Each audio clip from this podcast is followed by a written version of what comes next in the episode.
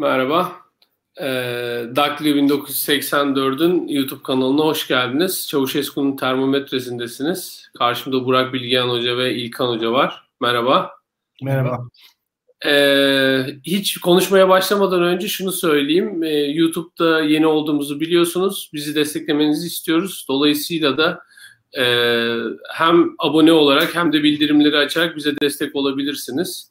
O da yetmezse Patreon'dan da destek olabilirsiniz. Ee, ve konuyla ilgili görüşlerinizi bize yorumlar kısmında bildirebilirsiniz. E, bugünkü programımızı maalesef canlı yapamayacağız. Kayıttan e, size ulaşacak oluyor. E, dolayısıyla bir canlı sohbet havasında geçemeyecek. Ama diğer programlarımız için inşallah e, daha uygun olur. E, bugün konuşacağımız konu aslında e, yani Türkiye son bir haftadır biraz sallandı. E, yerel yönetimle merkezi yönetim arasında bir fark, bir e, gerilim ortaya çıktı. E, öyle ki e, muhalefet siyaset yapmaya başlayınca e, AK Parti hükümeti e, duruma el koydu ve bağış toplayamayacaklarını söyledi belediyelerin bu şartlar altında bu koronavirüs döneminde. E, ve yerel yönetimlerle merkezi yönetim arasında bir e, gerilim başladı. E, bu bu sefer İlkan'la başlayalım diyorum. İlkan nedir düşüncelerin? Ne düşünüyorsun bu konuyla ilgili? Böyle bir gerilim var memlekette. Sence yeri zamanı mı? Nasıl gidiyor? e, ya Türkiye'de gerçekten bir gerilim oluştu. E, bu gerilim aslında iktidarın e, Türkiye'deki anlamıyla ve devletin e, kendi gücünü tanımlaması, daha doğrusu devletin kendi hukukunu güç üzerinden tanımlamasıyla oluşan bir sorun diye düşünüyorum ben. Yani Türkiye'de aslında e, bir bir güç e, korkusu, gücün elinden kaçması korkusunu iktidar yaşıyor ve iktidarın bir kontrol e, anksiyetesi oluşmuş durumda daha daha doğrusu. Birazcık daha ileri gidelim. Bu kontrol anksiyetesi Türkiye'de ilk defa yaşanan bir durum değil. Türkiye'de e, birçok iktidar geçmişte de kontrol anksiyetelerine kapılmıştır. Bu mesela e, üniversitelere başörtülü kızların girmesi sırasında yaşanmıştır. Kurban derilerinin toplanması sırasında yaşanmıştır. Bugün enteresan bir şekilde düşünün e, o kurban değerlerinin peşinden mahalle mahalle kamyonet kamyonet koşturan devletimiz şu an ilginç bir şekilde aman belediyelerimiz bağış toplamasın diye koşturmaya başladılar ve belediyelerin toplayacağı bağışlardan korkmaya başladı şu an Türkiye Cumhuriyeti Devleti. E, vahim bir durum açıkçası. E, ve daha ziyade bağış bağışın kendisinden ziyade devletin kendisini anlatan bir durum. Hükümetin kendisini bize anlatan bir durum. Yani bu e, yoksa şöyle söyleyeyim bu bağışların miktarı, meblası asla bu krizin kendisiyle, krizin büyüklüğüyle e, yani bu, orantılı, ilgili, etkili olmayacaktı. Hiç hiçbir şekilde olmayacaktı. Bağışlarla bu, bu, bu kadar büyük mega sorunlar çözülmez. Bunları hepimiz biliyoruz. Burada hani hesap yapmayı biliyoruz, sayı saymayı biliyoruz. Bu sorun bağışla çözülebilecek bir sorun değil. Tabii ki yerelde lokal yardımlaşmanın, dayanışmanın e, ayakta tutacağı aile içerisinde, e, mahalle bazında e, dayanışma ağlarının her zaman faydalı olacağı açıktır ama e, global manada e, ulusal manada bu sorunlar bağışla falan çözülmez.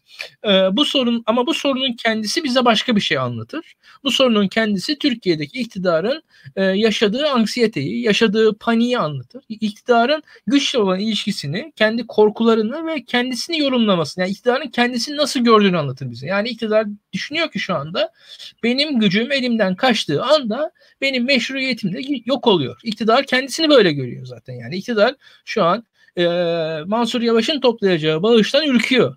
Mansur Yavaş'ın toplayacağı bağıştan niye ürküyor bu iktidar? Zaten bu iktidarın şu anki halini bize anlatan bir şeydir. Yani iktidar bu bağıştan korkuyorsa, ürküyorsa kendisini böyle tanımlıyor demektir. Kendisini böyle görüyor demek. Yani iktidar zaten kendisini bu kadar güçsüz görüyor. Kendisini bu kadar e, kifayetsiz görüyor demektir. İktidarın çekindiği şey buysa eğer yani baktığınız zaman çünkü Türkiye'de zaten sivil toplum örgütleri var. Bağış yapmak isteyenler için farklı ağlar mevcut.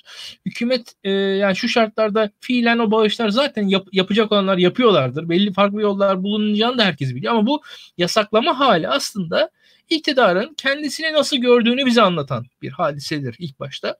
Yani bunu açıkçası ne ekonomik olarak ne krize tepki olarak ne de hatta hani bu hep yapıyoruz işte yerel yönetimler bilmem neler falan arasındaki güç ilişkileri vesaire değil. Yani iktidar kendisini nasıl görüyor? Mesele budur. Yoksa bu yani yerel yönetim işte federalizm mi üniter de değil. Bu, bu tartışma değil yani buradaki tartışma ama bu tartışma daha ziyade iktidarın kendi kendisini yapısal olarak nasıl gördüğünü, kendisini ne kadar kırılgan gördüğünü gösteren bir tartışmadır. Ben hani e, programımızın adı termometre iktidar da kendi ateşini böyle ölçüyor. Öyle söyleyeyim. Yani e, ben böyle görüyorum. Evet hocam. Bilgehan hocam siz ne diyorsunuz? Evet yani e, yani şu teşhise katılıyorum. Ortada vergi toplama meselesi olmadığı için yerel yönetimlerle merkezi otorite arasındaki kavganın ismini de doğru koymak lazım. Yani ısrarla meseleyi öyle bir gerilim hattına oturtmak istiyorlar. Sanki yerel yönetimler merkezi otoritenin vergi toplama tekeline meydan okuyormuş gibi bir tablo ortaya çıkıyor. Aslında öyle bir şey yok. Yani hükümet bağış toplayarak aslında e, zor kullanma araçlarını ihtiva etmeyen bir konuda yerel aktörlere, yerel yönetimlere hatta sivil toplumun aktörlerine rakip olarak ortaya çıkıyor. Yani e, orada yerel yönetimlerin merkezi otoritenin vergi toplama tekelini kırma gibi bir amacı yok. Vergi üzerinde hak iddia etmiyor. E, tam tersine gönüllü bir para trafiği var ve doğruya doğru e, idari birim ne kadar daralırsa hizmetlerin e, etkinliği o kadar artar. Şeffaflık o kadar rahat sağlanır. Toplumun kılcal damarlarına o kadar rahat inersiniz. Yani insanların gündelik hayat problemlerini yerel yönetimler çok daha rahat çözer. Ee, bunu da gönüllü bir enstrümanla yürütmeye çalışıyorlar. Bağış gibi. Ee, üstelik yerel yönetimlerin ensesinde de boza pişiriliyor. Yani öyle kolay kolay oradan para kaçmasının da pek mümkünatı yok. Hani bugün Türkiye'de en iyi denetlenen kurumlar kimler derseniz ben yerel yönetimler derim. Çok sıkı bir şekilde denetleniyorlar. E, dolayısıyla hani bu biliniyor. E, hükümet bağış piyasasına girerek aslında e, bir reaksiyon verdi. Üstelik bu piyasaya da girmekle kalmadı. Piyasadaki rakiplerini de bir şekilde zor vasıtasıyla piyasadan elimine etti. Benim kanaatimce meselenin bir e, güven e, bunalımına dönüşme ihtimali vardı. Yani İmamoğlu ve Mansur Yavaş'ın e, Erdoğan'dan daha fazla para toplayabildiği, daha fazla bağış toplayabildiği, daha fazla güven duyulduğu bir e, bir atmosferin ortaya çıkma ihtimali vardı. Çünkü baktığınız zaman bugün toplanan paranın büyük kısmı kamu kurumları tarafından verildi. Yani devlet bir cebinden alıyor, başka bir cebine koyuyor e, hane halkı çok fazla destek vermiyor bu kampanyaya. Çünkü şeffaflıkla ilgili çok temel problemler var.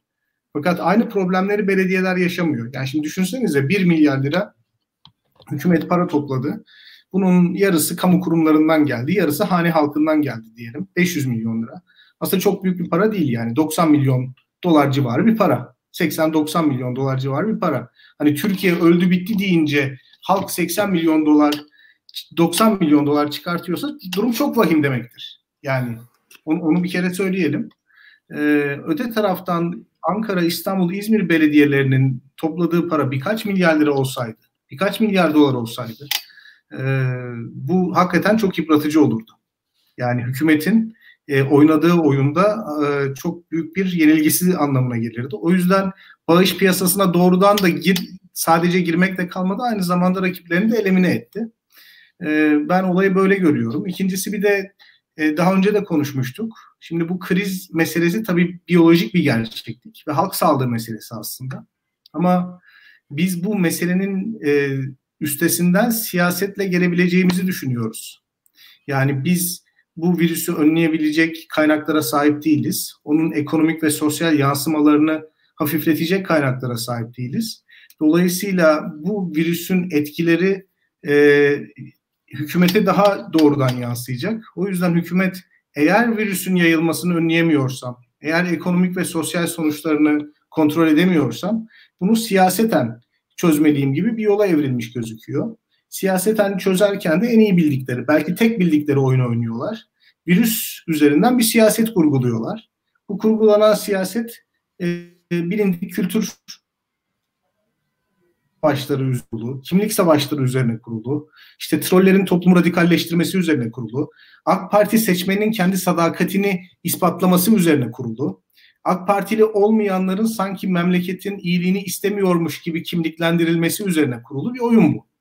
E, AK Parti meseleyi ısrarla buraya çekip bir kutuplaşma yaratıp bütün başarısızlıkların üstünü örtmeye çalışıyor. İşte pazar sabahı otobüse toplu binişler bunun bir göstergesi ya da bağış kampanyalarını yasaklamak bunun bir göstergesi.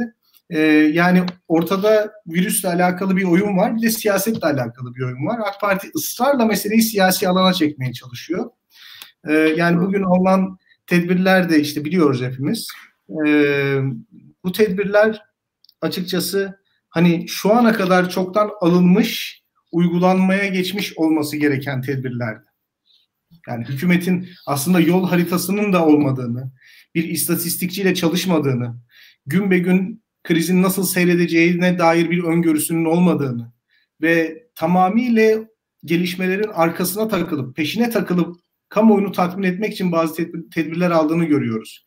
O da bizim hani önceliğin virüsle mücadele olmadığı tezimizi kuvvetlendiriyor. Öncelik virüsle mücadele değil. Öncelik virüsün etkileriyle mücadele. Yani virüsün siyaseti etkileriyle mücadele daha doğrusu. Peki yani şimdi burada şöyle bir durumla karşı karşıyayız. Şimdiye kadar gördüğümüz AK Parti hükümeti tarafından bir, bir yönetişim biçimi olarak en merkeze konulan şey PR çalışmaları. Yani nerede bir problem varsa üzeri ciddi bir PR çalışmasıyla işte bir troll fonlamasıyla e, Fahrettin Altun'un üstün çabalarıyla e, hallediliyor ve yani bir hallediliyor da demeyelim bir şekilde kontrol altında tutulmaya çalışılıyor. Fakat e, virüs meselesi çok gerçek. Yani şu anda şu ana kadar gördüğümüz kadarıyla İtalya'dan bile kötü bir düzlem seyrediyoruz. Ve AK Parti hükümeti bunun üzerini PR çalışmalarıyla kapatamadığı için daha da otoriteryen e, eylemlerde bulunmaya, daha da otoriteryen bir siyasal çizgi çizmeye başlıyor gibi geliyor bana. Bu konuyla ilgili fikirleriniz nelerdir? Yine e, İlkan'dan başlayayım. Yani çünkü muhalefet siyaset ürettikçe AK Parti kenara sıkıştığı için biraz da bir tepkisellik doğuruyor e, gibi geliyor bana ve bundan sonra da sadece PR çalışmalarıyla gitmeyecekmiş gibi geliyor. Siz ne dersiniz? Şimdi Burak e, bu bir defa bu konuda ve her konuda AK Parti'nin bağış meselesi üzerinden yaklaşması zaten e, bir siyaset tercihi. Yani tabii ki dünyada bağışlar var, bağışçılar var, bağışlar yapılır bu tarz olaylarda ama Türkiye'de olduğu kadar ben e, bu işi yani bu işlerin merkezine konduğunu görmedim. Yani Türkiye'de çok fazla merkeze konuyor bağış meselesi ve bağış üzerinden tartışıyoruz. Ve aslında e, mesele ve e, bir modern devletin teknik e, başarısı ya da başarısızlığından çıkıp daha duygusal bir zemine, daha bir hissiyat alanına e, çekilmesini sağlıyor ve bir yandan da işte e, işte şu an m, camiler, camilerden okunan dualar, her e, şekil bir şekilde işin sembollere uzanma çabası ve orada da zaten sembollerle konuşmaya başladığınız zaman siz bir anda muhalefeti yasaklıyorsunuz. Yani orada o sembollerle mücadele ediyorsunuz. Semboller üzerinden siz mücadeleye girişiyorsunuz. Zaten işin kendisinden çıkıyor olay. Sembol zaman işte bayrak, vatan, işte öbür tarafta hani Atatürk heykeli, diğeri işte türban. Yani bu tür semboller tartışılıyor. O semboller tartışıldığı zaman da hadisenin kendisinin dışına çıkılıyor. AK Parti'nin otoriterleşmesi hikayesine gelirsek eğer e, ben burada AK Parti'nin e, çok e, belirgin bir e, yolu olduğundan emin değilim ama bir yere doğru gidiyor evet yani onu da söylemek lazım. Ee, illa kesin bir yere doğru gidecek ondan emin değilim. Bu bir de e, şöyle söyleyeyim Burak teknik kapasite meselesidir. Yani e, uygulanabilirlikler vardır, uygulanamamak uygulanabilirlikler de bazen yoktur. Yani Türk toplumunun e, bir demokrasi alışkanlığı bir taraftadır. E, AK Parti'nin kendisine ve kendi yani AK Parti'nin liderliğinin AK Parti'ye güveninin e, de burada bir meseledir yani otoriterleşme açısından. Yani orada hani otoriterleşmek için mesela hani Saddam Hüseyin'in bir Bağız Partisi'ne ihtiyacı vardır. Hani e, Esad'ın bir Bağız Partisi'ne ihtiyacı vardı. Şimdi AK Parti aslında bu kadar da bir yapı değil orada. Yani orada zaten o yüzden aileler öne çıkıyor ve hatta e, bu konuda mesela ilginç şeyler vardır. E, böyle aile şeyinde bir yönetim yapacaksanız siz mesela Ukrayna'da yaptığınız zaman aileniz çok küçük. Çekirdek aile yapamıyorsunuz o aile yönetimini. Arap ülkelerinde aileniz 20 bin kişi. Aileyi bir şekilde iktidara e, ek, eklenmediğiniz zaman o aileyle beraber devleti yönetebiliyorsunuz. Yani o aile 20 bin kişi olduğu zaman. E şimdi e, burada da yani Türkiye'de tam yapamıyorsunuz o, o şeyi. O yüzden hani otoriterleşme hikayesinde teknik sıkıntılar. Yani Türkiye'nin 100 yıllık, 150 yıllık demokrasi deneyimi, Türkiye'de bir muhalefet alışkanlığının olması, iktidar dönüşümünü, değişimini görmüş. Ya yani iktidarın değişebilir bir şey olduğunu görmüş bir halk var burada. Yani baktığınız zaman. Yani mesela Mısır'da iktidarın dönüşebilir, değişebilir olduğunu görmüş bir halk yok. Suriye'de öyle bir halk yok. İktidarın dönüştüğünü gö- görmüş. Hani iktidardan Ali'nin gidip Veli'nin geldiğini görmüş insanlar Suriye'de yaşamıyorlar. Mısır'da yaşamıyor ama Türkiye'de yaşıyorlar. Bir defa böyle bir alışkanlık. O yüzden tamam e, iktidarın baskılarının artabileceğini ben de öngörebiliyorum ama e, yüzde yüz umutsuz bir noktadan da bakmak istemiyorum. Öyle söyleyeyim. E, ancak şunu da söyleyelim. Tabii ki iktidar krizler arttıkça bunları ve e, tüm krizleri Türkiye'de e, bir güvenlik meselesi, bir varoluş meselesine çevirmek istiyor ister istemez. Ve burada da bunu, e, bu krizi de bir şekilde e, muhalefetin hainliği, ihaneti üzerinden okumaya çalışıyor. Tabii ki bu korona hadisesinde işi muhalefete bağlamak biraz daha zor. Şimdi burada bir şekilde işte yok otobüsler bilmemler falan muhalefete bağlanmaya çalışılıyor ama bağlanamıyor da bir yandan yani. O kadar kolay bağlanabilir bir hadise değil. En azından e, Suriye'deki e, Türkiye'nin ilişkisi üzerinden Suriye'ye orada bir muhalefete bir şekilde bağlayabiliyordun işte. Esad'ın mezhebi oradan işte Kürt hareketiyle ilişkiler falan e, PKK meselesi falan bir şekilde bir muhalefete ilişki en azından e, bir illiyet e, kendinizce kurabiliyordunuz. Şu an e, bu e, bu korona meselesinde o ilişkinin e, ben çok çok çok çok daha yapay olduğunu düşünüyorum ve e, çok tutarlı bir e, söylem kurulabileceğine inanmıyorum. Mesele burada e, birincisi şu, e, iktidar bilmediği bir sahada oynuyor aslında şu anda. Yani e, ilk 3 ay neredeyse tamamen e, temelsiz bir e, söylemi geliştirmeye çalıştı. Tüm dünya koronadan işte yıkılırken, e, tüm dünya acılar çekerken dimdik ayakta şahane Türkiye, oradaki tepedeki parlayan yalnız güzel ülke falan bir imajımızın olmasına çalıştı ama çok gerçekçi değildi bu zaten. Bu gerçekçilikten uzak e, hal, tavır e, ne yazık ki sona erdi ve bu, bunun arkasında ne diyeceklerini bilemiyorlar ve her gün yeni bir e, yeni bir hal, yeni bir durum ortaya çıkıyor Türkiye'de. İktidarın buna karşı e, tepkileri de sadece reaksiyon düzeyinde. Yani şu anda bakarsanız muhalefetin önerilerine karşı e, her gün farklı bir reaksiyon geliyor. Bir gün muhalefetin önerileri uygulanıyor gerçekten de. Bazıları uygulanıyor. Mesela hani bağış kampanyası muhalefet başlatıyor, iktidar da başlatıyor işte mesela. Hani onun gibi. Veyahut da e, bugün birçok yasakları daha öncesinde e, önerilmişti. Yani şehirler arası seyahat yasağı önerilmişti. Ne gerek var denmişti. Atıyorum e, birçok işte bu şeffaflık meselesinde tartışmalar sırasında birçok şey söylenmişti. Ne gerek var denmişti. Hepsi yavaş yavaş oluyor ama tabii bir gecikme gecikmeyle beraber arkasından da şunu eklemek lazım.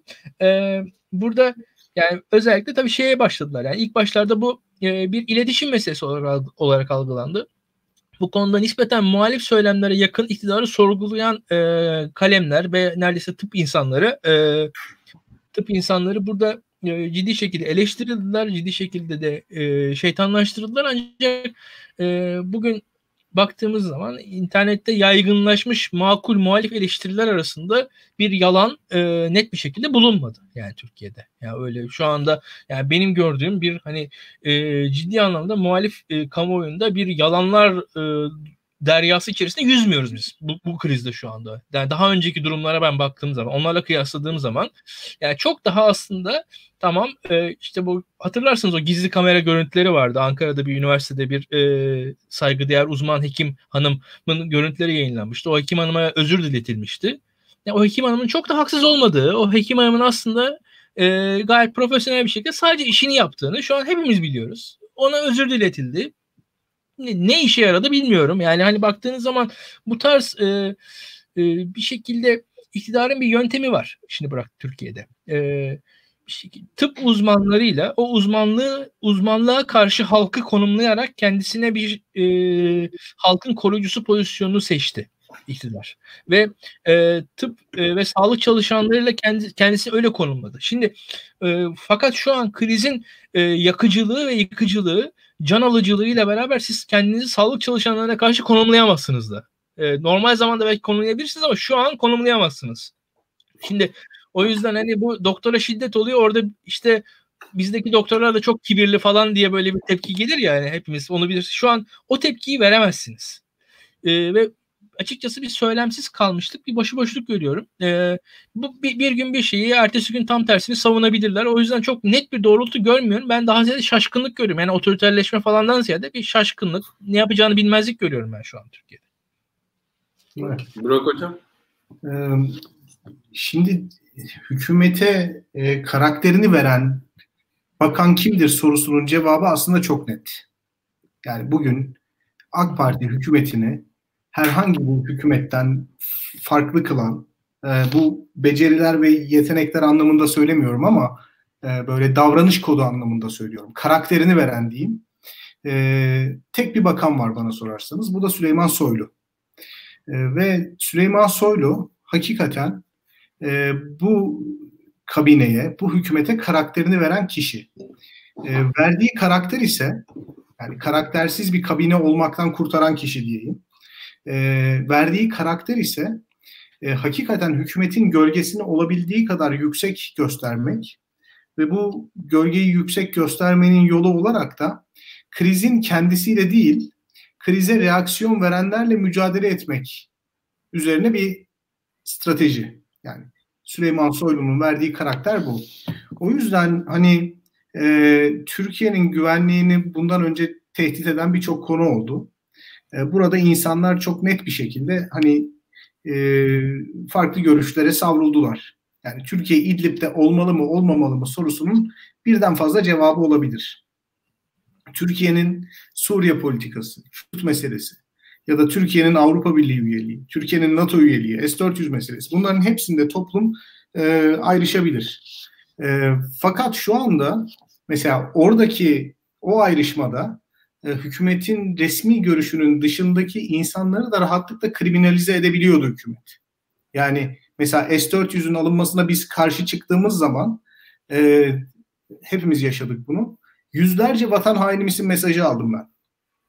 Ya da hükümetin Libya politikası, Suriye politikası. Yani mesela ben işimden oldum bunları eleştirdiğim için. Ee, üniversiteden atıldım. Dolayısıyla hani milli güvenlik çerçevesi içerisinde e, hükümetin görüşü, hükümetin politikası dışındaki insanları rahatlıkla kriminalize, kriminalize edebiliyordu. Şu anda aynı taktiği e, koronavirüs konusunda tavır alan, koronavirüs süreci içerisinde tavır alan insanlara da uyguladığı zaman hakikaten ortaya bir garabet çıkıyor. Çünkü önceki krizlerde Türkiye'nin e, kazanması ya da kaybetmesi gibi bir hesap üzerinden hareket ediliyordu. Türkiye kaybederse bunun mukabilinde karşı bunun karşısında kazanacak başka bir aktör olacaktı. Yani mesela Türkiye Suriye'de kaybederse kazanan Esad olacak ya da Amerika Birleşik Devletleri olacak ya da Kürtler olacak gibi bir bir hesap vardı. Şimdi bu durumda Türkiye'nin e, koronavirüsle mücadelesini eleştiren birisi e, Türkiye'nin kaybetmesi karşılığında kime kazandırmak istiyor? Bu adamı neyle suçlayacağız? Yani ben Türkiye'nin koronavirüsle mücadelesini doğru bulmuyorum. Atılan iktisadi adımları doğru bulmuyorum. Ee, sağlık politikasını doğru bulmuyorum. Halk sağlığını çok ciddi ciddi bir şekilde düşündüklerini ve kolladıklarını sanmıyorum. Peki ben bunu düşünüyorum ve Türkiye'ye kaybettirmek istiyorum, istiyor, istiyorum diyelim. Kim kazanacak bunun karşılığında? Ben kiminle işbirliği içerisindeyim? Kimin adamıyım? Şimdi İdlib'de, Libya'da, Suriye'de, Avrupa Birliği, S-400, NATO her neyse herhangi bir politik konuda aldığınız tavırı burada da aldığınız zaman hakikaten o sizi betimleyen karakter çok absürt bir karaktere dönüşüyor. Yani Rus romanlarında kendisiyle kavga eden, kendi psikolojik e, hapishaneleri içerisinde bunalan karakterler vardır ya onlara dönüşüyorsunuz bu sefer.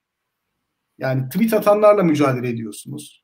İşte sizin e, politikanıza karşı olduğunu bildiğiniz ama herhangi bir şekilde suçlayamadığınız, kanunda yazılı bir suçla tanımlayamadığınız eylemleri sırf sizi rahatsız ettiği için e, suç olarak görmeye başlıyorsunuz. İşte geçtiğimiz hafta bir kamyon şoförü galiba değil mi? Gözaltına alındı. Gözaltına alınmasının hiçbir sebebi yok.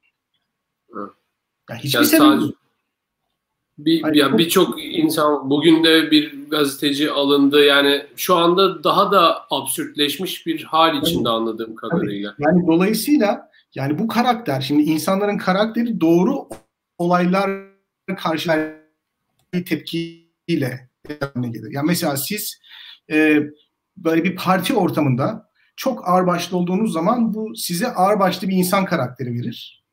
E, aynı ağırbaşlılığı gidip e, okulda, üniversitede e, sergilediğiniz zaman bu hiçbir anlama gelmez. Yani karakter özelliğinizi sizi betimleyebilmesinin yolu, sebebi diyelim sizin muhatap olduğunuz çevredir. Şimdi her çevreye, her soruna karşı aynı tepkiyi verdiğiniz zaman siz o zaman belirli bir karaktere sahip olmuyorsunuz. Siz kendisiyle sorunları olan, kendisiyle meseleleri olan bir karakter haline geliyorsunuz.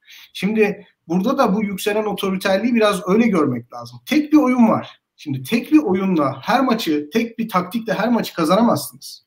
Şimdi İdlib meselesindeki taktikle koronavirüs meselesini yakalayamazsınız. Ya bu oyunu öyle kazanamazsınız. Öyle söyle, söyleyeyim size. Ee, ve Arendt'in dediği gibi yani AK Parti'nin şiddet eğilimi, otoriterlik eğiliminin artması e, ben ben de bunu gözlemliyorum. E, iktidarını kaybetmesinin işareti aslında. Yani iktidarını yitirdiğini, iktidarını kaybettiğini, rıza üretemediğini, e, toplum üzerindeki e, çoğunluğun rızasını yavaş yavaş kaybettiğini AK Parti hissediyor.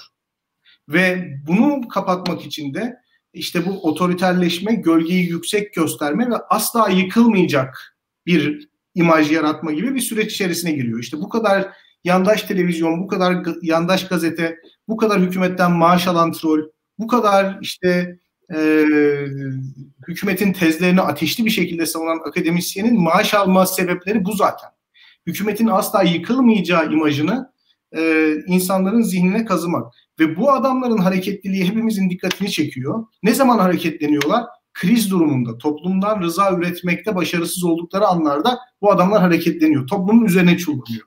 Bunu aşmanın yolu e, ilk olarak muhalefetin siyasi elitlerinin gerçekten e, oyunu biraz ortada yumuşatması, kendisini kalkan yapması ve bizlerin de olabildiğince karşı tarafın yani bu troll ekibin e, meseleyi kutuplaştırmak isteyen insanların e, söylemlerine itibar etmeden teknik ve rasyonel bir dilde konuşmamız. O yüzden mesela e, Süleyman Soylu'nun ortaya koyduğu kabine karakteri, hükümet karakteri ergence davrandığınız zaman bir anlam ifade ediyor. Ama aklı başında eleştiri getirdiğiniz zaman çok absürt bir hale dönüşüyor. Evet. Yani o ortada e, verilen bir irrasyonel tepkiler bütünü var.